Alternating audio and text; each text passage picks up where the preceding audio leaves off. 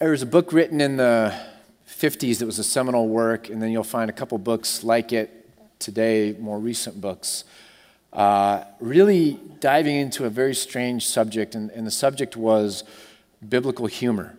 It's not really a subject that pe- many people had, had really plumbed the depths of, but as people began to kind of lean into this, um, it's fascinating kind of what emerged. So if you want to get a more recent book, Earl Palmer's, I think it's The Humor of Jesus, um, is a fascinating little book. Earl Palmer was the, the pastor for a long time at First Presbyterian in Berkeley um, and an avid C.S. Lewis uh, um, writer, speaker, scholar. Uh, but so his book, I think, is called The Humor of Jesus. But as they began to press into it, they began to realize by understanding the humor language of the Bible that the Bible's filled with a lot more humor than what we would have kind of normally thought or seen or believed to be true. Part of that is um, because you have to understand the language of a, of a culture to be able to understand their humor. So every generation, every culture has a characteristic way that they do humor. So for my parents' generation, it was, it was Steve Martin, right? Like it was kind of slapstick and it was a bit cornball. Even Chevy Chase, who I loved like when I was growing up, like is the same way, a, a bit um, theatrical, if you will. And then my generation comes along, and, and it, we kind of looked at that as a bit contrived or a bit forced. And all of a sudden, Adam Sandler was like the funny version, you know, just brash and bold and saying things that you wouldn't expect and making you laugh. And that kind of became the style of my generation. And then if you look at box office sales, that's not the style anymore. Like it's moved off from Adam Sandler, and, and there would be different people. Um, right now, it would be um, Megan McCarthy on Saturday Night Live, right? Like, but there's, there's different styles or language for humor. And the same is true in biblical times. And the language for humor in biblical times uh, had to do with exaggeration and hyperbole.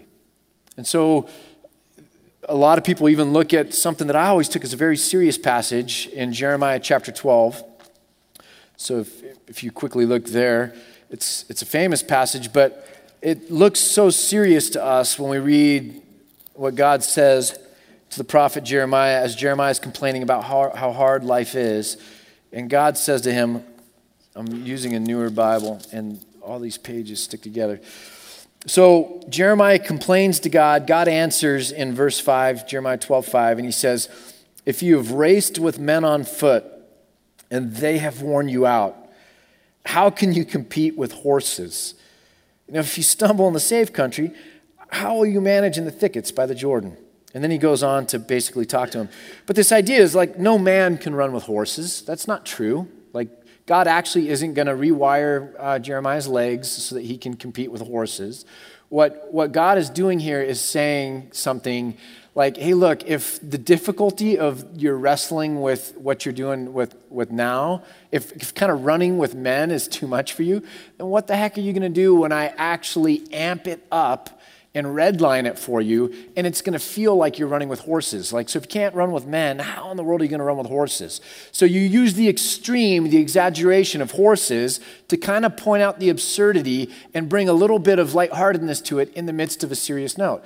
If you can't run with men, how are you going to run with horses? Bad news, you're going to have to run with horses. Good news, I'm the one that's telling you that whatever I'm calling you to, you're going to have the strength to be able to do. Right? Embedded in that, all sorts of different messages. This is one of the passages that people will point to. There's a lot in Isaiah. But when you get to Jesus, you actually see a lot of these things. So, uh, Matthew 23, um, we see uh, the woes as Jesus is blasting the Pharisees. He's Woe to you, the teachers of the law and the Pharisees, you hypocrites. Matthew 23, verse 23. You give a tenth of your spices, mint, dill, and cumin, but you have neglected the more important matters of the law justice, mercy, and faithfulness. You should have practiced the latter without neglecting the former. You've got the religious stuff, excuse me, down well, like the, the behaviors that make you look like a good Christian. You've got that down well, but you're actually not doing what a Christian should be doing, what a religious person should be doing. You, you should have done the bigger parts, and, and then you should have thrown these easier parts in uh, by the way. Like, but, but this is where your focus should have been, right? This is the big thing, the main thing. And here you are majoring on the minors, and then Jesus says this You blind guides, you strain out a gnat but swallow a camel. You strain out a gnat, but swallow a camel. Um, there's more beneath this. I can on the screen. You've got this from the Talmud, which is the sayings, kind of that the Pharisees would ascribe to. He that kills a flea on the Sabbath uh, is as guilty as if as if he killed a camel. This idea of putting the smallest unclean animal if you go back to the Levitical law, um, the gnat was an unclean animal. There was a plague of gnats, by the way, the pestilence back in Egypt. But the gnat is an unclean animal. If it dies in your drink, it makes your drink unclean. The camel is also, it's the largest example of an unclean animal. And so on the Sabbath, picture it now, you've got Pharisees that are sitting around their, their water or probably uh, their wine, which was a cleaner drink um, because it was fermented and, and you wouldn't get giardia or, or whatever bugs. So probably around their wine or their water, but with, with some kind of a cloth or some something that's going on, so that they're keeping any gnats from drowning in it, which would make the whole drink unclean. They couldn't drink it. So in Bend, Oregon, in the summer, if you get a gnat in your wine, you know, you, you, you dig at it for a while, but you don't throw the wine out, right? For the Pharisees, the, the wine goes bad because when an unclean thing touches water, a water source, it pollutes that thing. So here they are on the Sabbath and, and during the week trying to strain out gnats. And, and Jesus is saying, and then the same t- at the same time, you've got a knife and a fork in, in your hands and you're eating a camel. Like, do you not see the absurdity of the little thing you're doing here when you, you miss the fact that you are so absurdly unclean because your religion is, is actually abhorrent to God? It's that, that you have so little love for others that everything you're doing is now unclean. You're eating a camel. So, you're straining out a gnat. I mean, can, can you just see Jesus as a, the kind of guy that little children would want to hang out with and that we would want to hang out with, right? Talking to bad religious people. Like, bad religious people deserve to be made fun of. You know what I'm saying? Like, they call for humor. You can, that's why for a long time, Benny Hinn, people, I knew just as many people that would watch it to laugh as that would watch it for actually, you know, because they're watching TBN. Like, it calls for humor. So Jesus is basically saying, you guys have it completely backwards. You strain out a gnat and swallow a camel. Um, other ones, Jesus is talking about the rich people and say, look, it's, it's, it's it's really hard for the rich to be saved because they're so self sufficient. They have that center of gravity thing going again, where it's really hard for them to let go of, of controlling things around their own life and for their own people and their own satisfaction. It's really hard for the rich to be saved. In fact, it'd be easier for a, a camel to go through the eye of a needle than it would for the rich to be saved. Now, there's all sorts of things on what's the eye of the needle? Is it a gate that camels used to have to crawl through? Is it actually a needle? What is it? It doesn't really matter. The whole point is the exaggeration, the hyperbole that Jesus is bringing is saying, you want to know what it's like? It's easier for a camel to go through, an eye, uh, through the eye of a needle. That's how silly it is. And, and you hear it and you're like, oh, yeah, I, I get that. And your face does that. I mean, you might not fall on the ground laughing, but your face brightens up. You're like, I get the point. I get the point you're making. Um, listen to this one. And it's going to be different than the way you've heard it before. Matthew chapter 16. Jesus um, has been talking to the, the priests about his death and, and how he's going to rise again. Um, and he's, he's basically telling folks the narrative, the story, that I have to suffer, I have to die, I have to be raised again. And the disciples like, we don't get it. Like, whatever happened to celebration? Whatever happened to victory? Whatever happened to like that? We thought things were just going to get better and better, and, and what you're saying sounds like a catastrophe. What you're saying here, Jesus. So Peter pulls Jesus aside and he says, Never, Lord. Never. This shall never happen to you. And Jesus turns to Peter and says, Get behind me, Satan. You are a stumbling block to me. You do not have in mind the concerns of God, but merely human concerns. Then he says to his disciples, Look, whoever wants to, et cetera, et cetera, if you lose your life for my sake, you'll gain it. If you seek your life, you'll lose it. But here's the thing I always heard that said in a harsh way. Get behind me, Satan, always was like, dang, Jesus just, he just wheeled around on Peter. Like, if I'd have been one of the disciples, I'd have been like, ooh, Peter? Um, if I'd have been one of the disciples, I probably would have been Peter, which, you know, made me think like, oh, dang, um, I need to hide from Jesus in my prayer time because I know there's stuff he's going to yell at me for. Um, I always heard this taught in such a harsh way that I've never actually thought about it as one of those verses that shows us a pattern of life. Jesus is our teacher. He's, he, we, we are to follow and emulate what Jesus did. In some sense, I should be able to picture myself turning to, uh, I was going to say Peter, um, but Pete's on staff. Um, I should be able to see myself turning to somebody uh, in a moment when I realize they, they don't have in mind the things of God and say, Get behind me, Satan. Like, look, you, you're pulling me off track here. You're trying to bring the conversation where it's not supposed to go. Like, I ought to be able to envision myself doing what Jesus did because we're called to do what Jesus did. But I've never imagined it with this passage because why? I have a paradigm for seeing this that is so abnormal and harsh that I leave it as one of those things that, like, Jesus rose from the dead because he's, he's God and he rebuked Peter because he's God. We can copy him in everything else. I don't know that we can copy him in that. And actually, when you understand exaggeration, there's a different way to read this.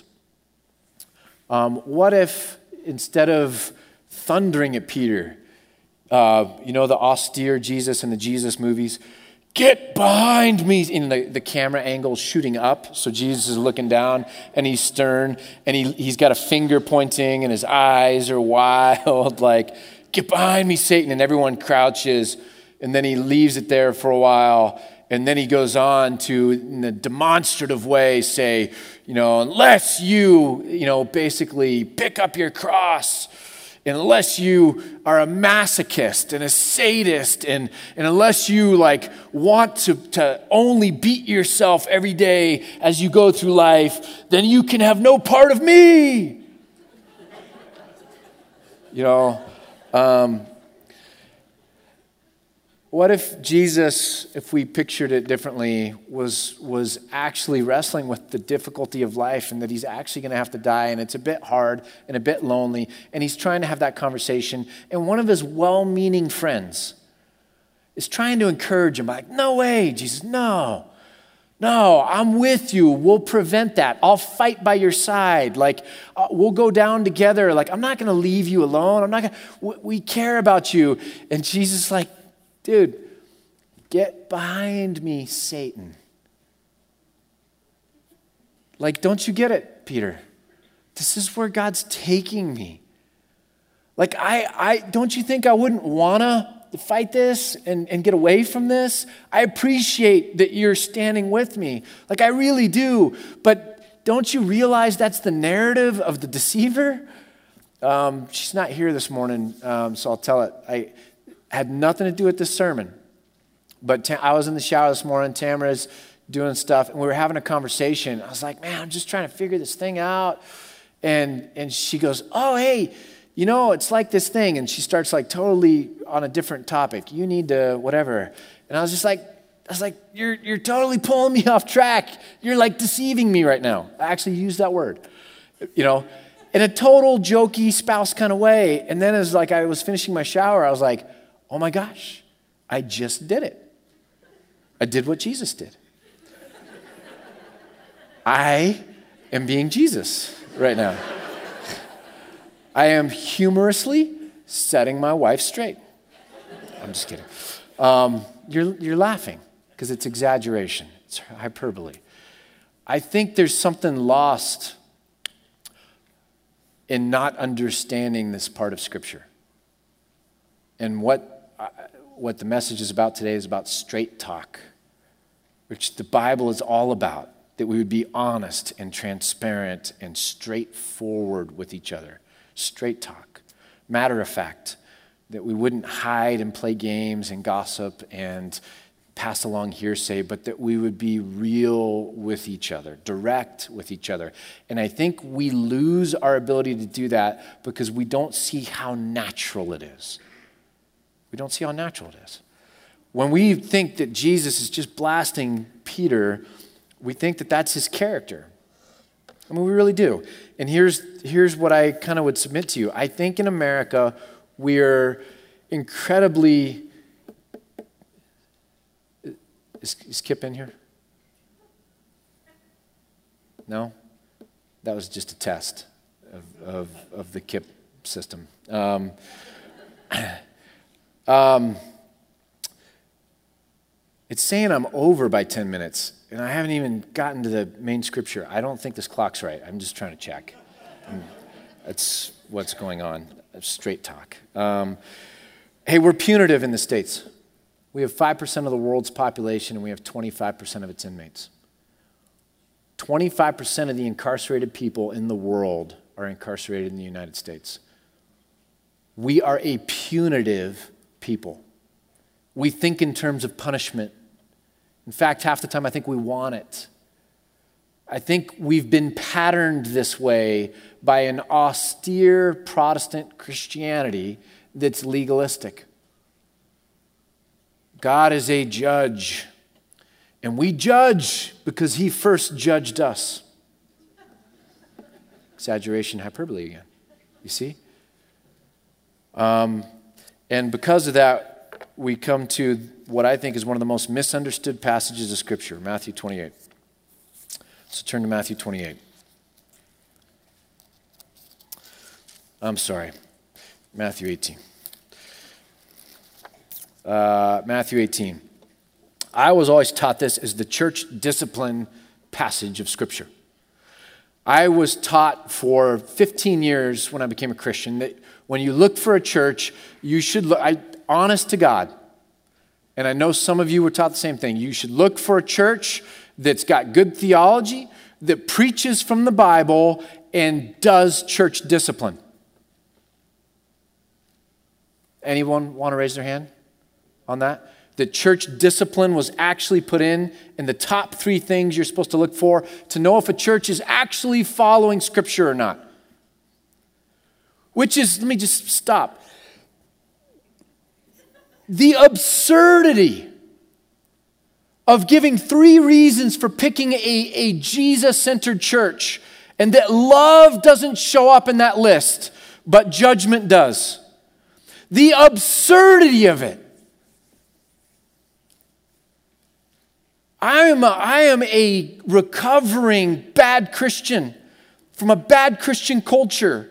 There are people that are so much further than me that are so much better teachers because I, I started my journey from a really crazy place. C.S. Lewis said, of all bad men, uh, of, of all bad men, religious bad men are the worst. And I think in a lot of ways, I started my faith journey in the bad man religious circle where we would ask that you do church discipline and do it well without ever thinking about love. I remember being in churches when somebody would have a moral failure and the conversation around the lunch table was actually like, oh, good. Now we get to see if this church actually is faithful with church discipline. I know I'm not the only one. That, that when someone failed morally and everyone already knew about it, Public doesn't just mean that it's happening public, public means the public knows. And, and everyone already knows about it, but we're going, oh boy, they better get on stage. They better put them through the ringer. They better pull a confession out of them. Those people better repent. Like, and if they don't make that person do that, then I'm going to know that they don't really follow Christ. I'm dead serious. That that all of a sudden became a like, a, a like, let's all, I'm going to say something here, and it's extreme and hyperbole, and it's not meant to be funny. It's meant to like make you. Have you ever seen the pictures of lynchings? There's something really sick we can do as the herd, as the crowd, as the people that hide in, in kind of the background and want to see people get punished, as long as it's the other person. Um, this passage, there's a picture you can put on the screen. Um, you're not going to be able to read it, it's meant to be uh, for effect. This is from Bible Gateway. You, you see that at the top, there's a title to the section The Parable of the Lost Sheep. Jesus says, Hey, if you have 100 sheep, but 99 of them are safe and one's lost, guess what you do? You leave the 99, you go look for the one. I've got four daughters. If, if, if I'm out in a busy crowd and, and I start counting heads and I've got three, I don't go, woo, good. I got three quarters. We're doing pretty good here. I'm, uh, I'm going to go get a, a gelato. You know, uh, numbers are in my favor. Um, we're three quarters of the way there. I'm going to freak the hell out because one of my daughters is missing. And I don't trust no one out there in the public. I'm a protective dad. Don't think your sons are going to date my daughters. my daughters have already been told that won't happen until they're in their 30s. Um, Jesus is talking about finding lost sheep here. The middle section, we want to put sinners up on stage. Next section, the parable of the unforgiving servant. Um, another, another thing where Jesus is saying the unmerciful servant. He's asked by Peter, How many times do I forgive? And when someone sins against me, and Jesus says, Well, the first question is, did you put him on stage and embarrass him and humiliate him? If you've already done that, then, then you can forgive him at least 70 times 7. Jesus is coming at it with a grace thing. He says, Look, someone sins against you. Man, grace. Grace. 70 times 7. Like, it never runs out. You keep taking them back. You keep going and being long suffering with it. Well, Jesus, I might get taken advantage of. And Jesus says, I know someone that gets taken advantage of by people sinning and keeps extending grace every day. That being Jesus, of course, right? Um, and then he goes on and says, this, this guy owed money and he couldn't pay it, so he comes and like throws himself on the mercy, and the guy forgives the debt. And so now the guy that owed a lot of money is, is, has been forgiven. And so he walks out into the neighborhood, and instead of going, Man, the birds are chirping, the sun is bright, isn't it a beautiful day? What a wonderful day in the neighborhood. Won't you be mine? Couldn't you be mine? Won't you be my neighbor? Like he walks out and he sees a dude, Jarrell, you owe me five bucks. You don't have the five bucks? You know what? They have a debtor's prison for people like you. I'm going to I'm going to send you to the debtor's prison because that's where you belong, Jarrell. Like, you owe me five bucks. You can't just not pay me back my five bucks. And Jesus is like, Do you not see the absurdity of this? I didn't call you to be judgers of men, I called you to be fishers of men.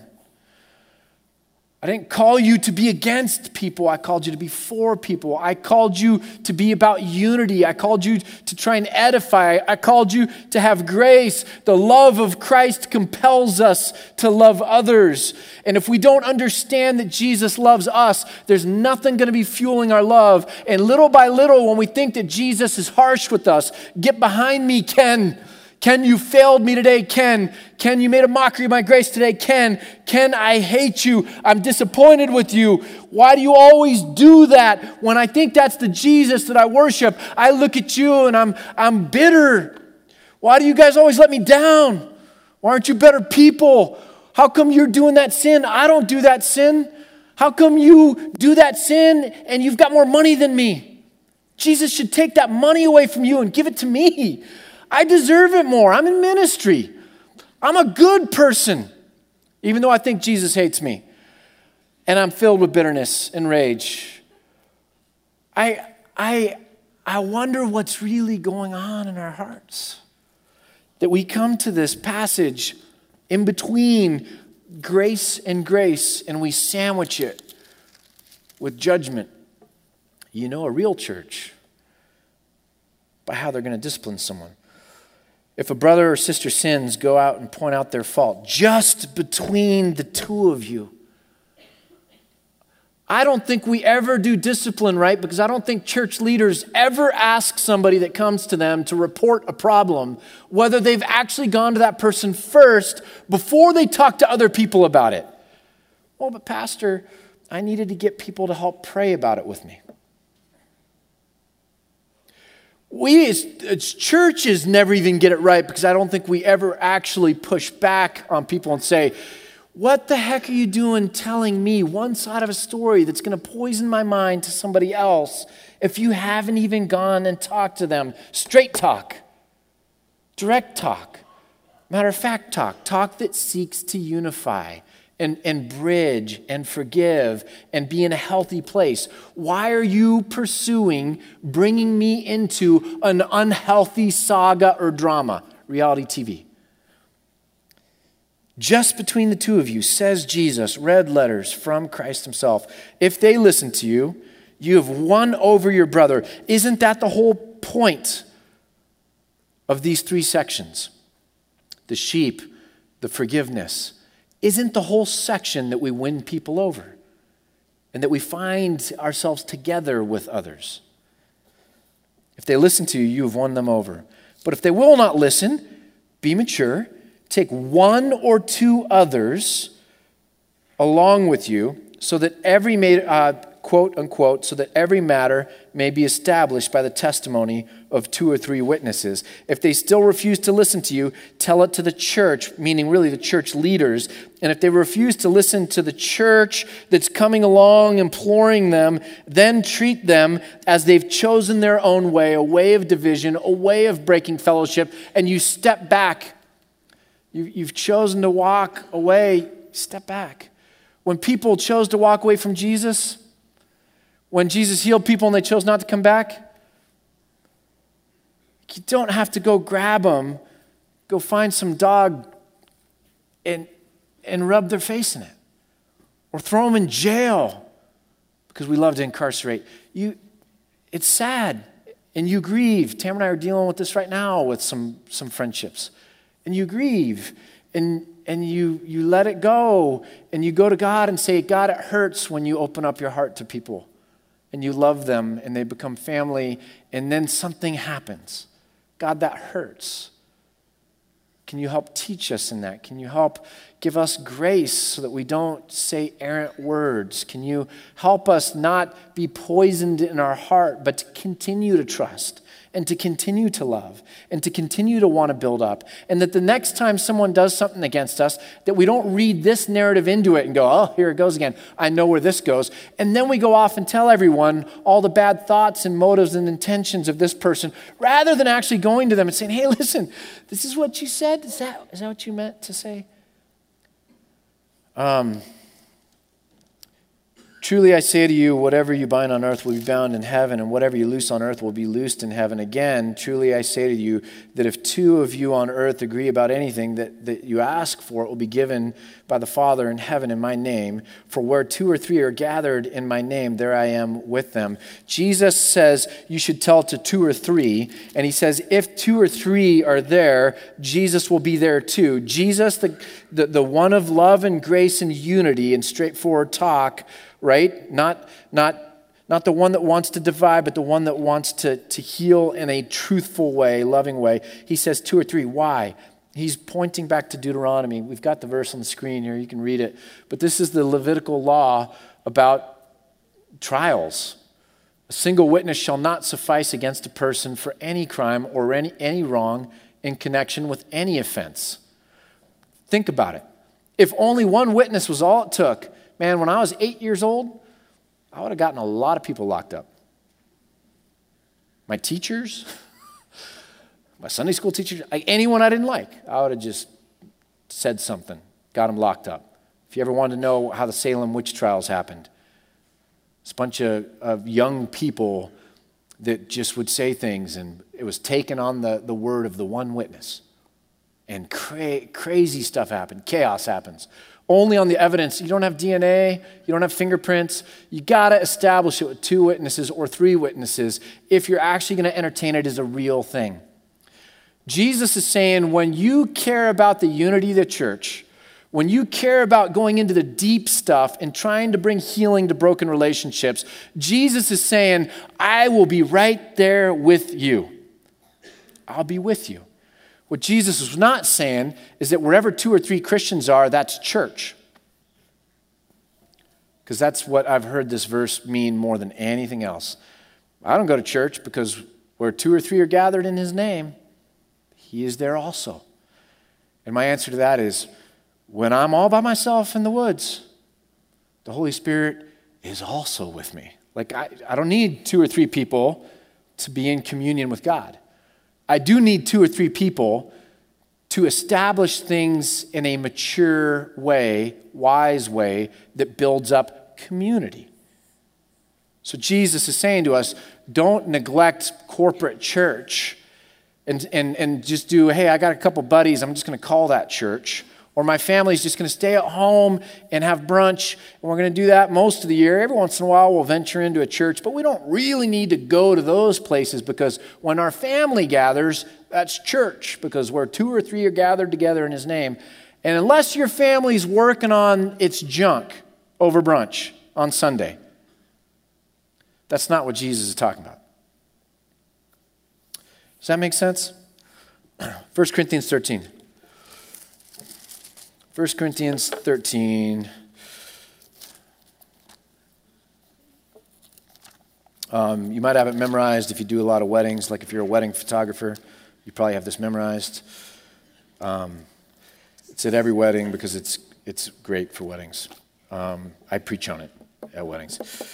Um, you're going to be familiar with this, but love is patient, love is kind, it does not envy, it does not boast, it is not proud. And then we're going to put some of it on the screen here does not dishonor others.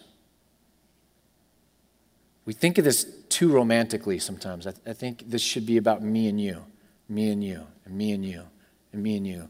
We don't dishonor each other. It's really easy to dishonor people.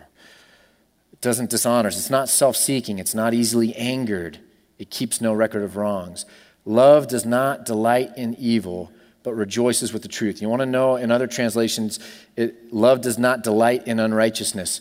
Other translations still, the Greek here is adikia. I, we've talked about it before. The word for justice is dikaiosune. The variants of that word are just or righteous, meaning the same thing. The Greek here is that love does not delight in injustice, but rejoices with the truth.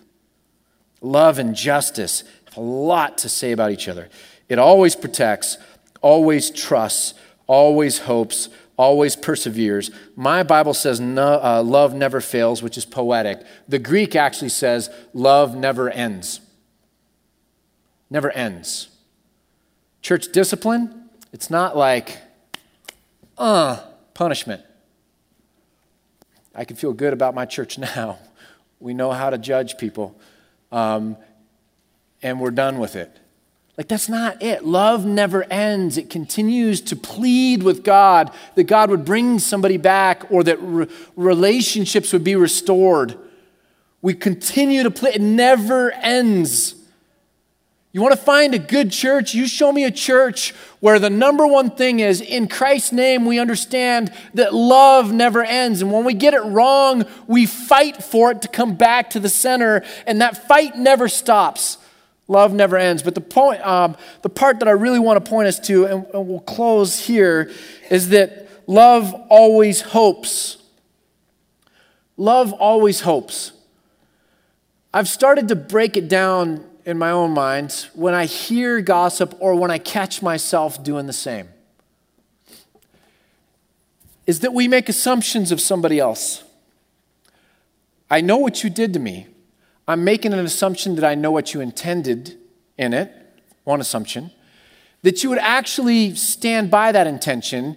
Um, so if I actually said, hey, look, you did this, and you're like, oh, yeah, you're right, I'm sorry, you could change that quick, blink of an eye. But I'm assuming that I know your intention. I'm assuming that your intention is full baked and that you wouldn't soften if I put it in front of you. I'm filling in a whole lot of the uh, blanks about your tone and your sinister quality to it.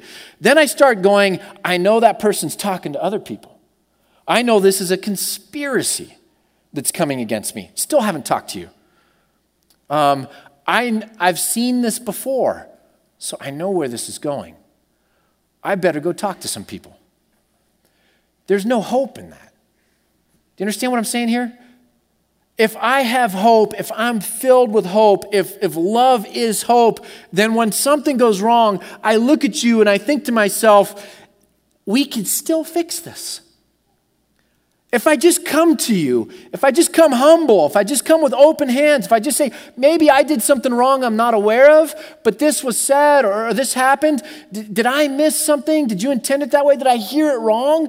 If, if I come to that person, maybe they'll change or I'll learn something that softens it. I have hope in you. I have hope in Christ. I have hope in the Holy Spirit that things aren't the way they appear.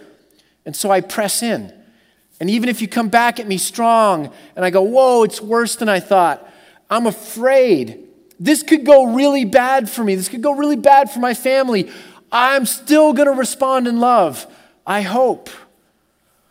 I hope that this relationship could be restored. I hope that this won't go bad. I hope that God could, could be glorified in this. I hope that as other mature Christians get involved, that somehow the, the wisdom of God in the church community, that we come together and that none of us do this alone, but we're all needed at different times, right? That somehow the wisdom of God in the church would be proven and He would get the glory. I hope for that. So I continue to respond in love. When the slander starts coming, I respond with, well, I know that person, and you know what? Maybe there's something going on in their life. Maybe they've misunderstood something. Maybe I've wronged them. But you know what? I know they're not 100% bad. Even if I feel like what's coming against me is the worst part of them. I know that they still love their kids. I know that their parents still love them. I know that they have friends that they would die for. This person is not evil. I'm going to respond in love, believing that something can happen because love hopes. Love hopes. When I, when I post on Facebook, I, I think there needs to be more tears and more hope. And if there's not tears and if there's not hope, I would venture to say the love will grow cold quickly and it will come to an end. And what I say to people, how I interact, is going to begin to tilt toward what? Judgment. Because, man, I love to judge. And, man, I love incarceration. And, man, the law feels really, really nice when it's in my hands, working against my enemies. And so, listen to me now. In your marriage, talk to each other. Your families, talk to each other. Don't let the sun go down on your anger.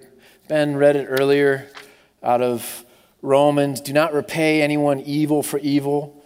Be careful to do what is right in the eyes of everyone. If it is possible, as far as it depends on you, live at peace with everyone. Don't play games. Don't start drama. Don't be in cliques. Uh, don't pass along hearsay. Do not take revenge, my dear friends, but leave room for God's wrath, for it is written, it's His to avenge, not ours, says the Lord. And as a church family, uh, we need to learn to train our tongues for justice and righteousness. And I think even more than that, to be honest with you, we need to train what we're willing to abide in our presence. We need to train ourselves to be like Jesus. If we say it a little bit lightheartedly or at least in a friendly way, whoa, whoa, whoa, whoa, whoa, whoa whoa, slow down. You're saying a lot of crazy things about Joe or Susie. Are you sure that's where you want to take this conversation? Have you talked to them? You don't have to throw out the S word, call them Satan. But you can maybe do the same thing and just say, whoa, whoa, whoa, whoa, whoa. Where are we going here? And where is this going to take us? And is it going to take us to a position of unity? Or is it going to break the fabric of the church, the family of God? We need to begin to be disciplined with what we're willing to abide in our presence. Matthew 18 wasn't about punitive measures against sinning people in church, it was practical steps to help you and I figure out how to bring people back together so that we could win over our brother and find unity in the church. Father, I pray for us. We have this wonderful opportunity to love because you first loved us. I pray that you would fill us with the spirit of love. I pray that you would give us the joy of forgiveness, of not repaying wrong for wrong, but repaying wrong with good, of blessing those who curse us, of praying for our enemies, of loving our enemies, that somehow in doing that, we would be training our hearts to be filled with all good things, to know what your heart is filled with, to be with you and how you see the world, that, that we would somehow be filled with that kind of fruit that we wouldn't pattern our hearts to be filled with the law or with judgment. That we wouldn't be the ones going around actually ripping things apart in Jesus' name. I pray that there would be churches in America that would pride themselves on love in Jesus' name. I pray that you'd give us the eyes to see Scripture uh, as written back in the New Testament, reflecting your heart and that we would be able to take and shape our church accordingly. Not that we'll get it perfect, not that we can be puffed up, not that we can be better than, but because that's our faith journey and we delight in it. So we thank you for this wonderful opportunity. Thank you for the, the breath in our lungs. We thank you for the relationships that are on the left and the right and front and behind us. We thank you for this city with all its flaws, but that we get to live, uh, live in it get to love it. We get to call it ours. We get to dream about the faith things we can do that might make a difference in this world. In Jesus' name.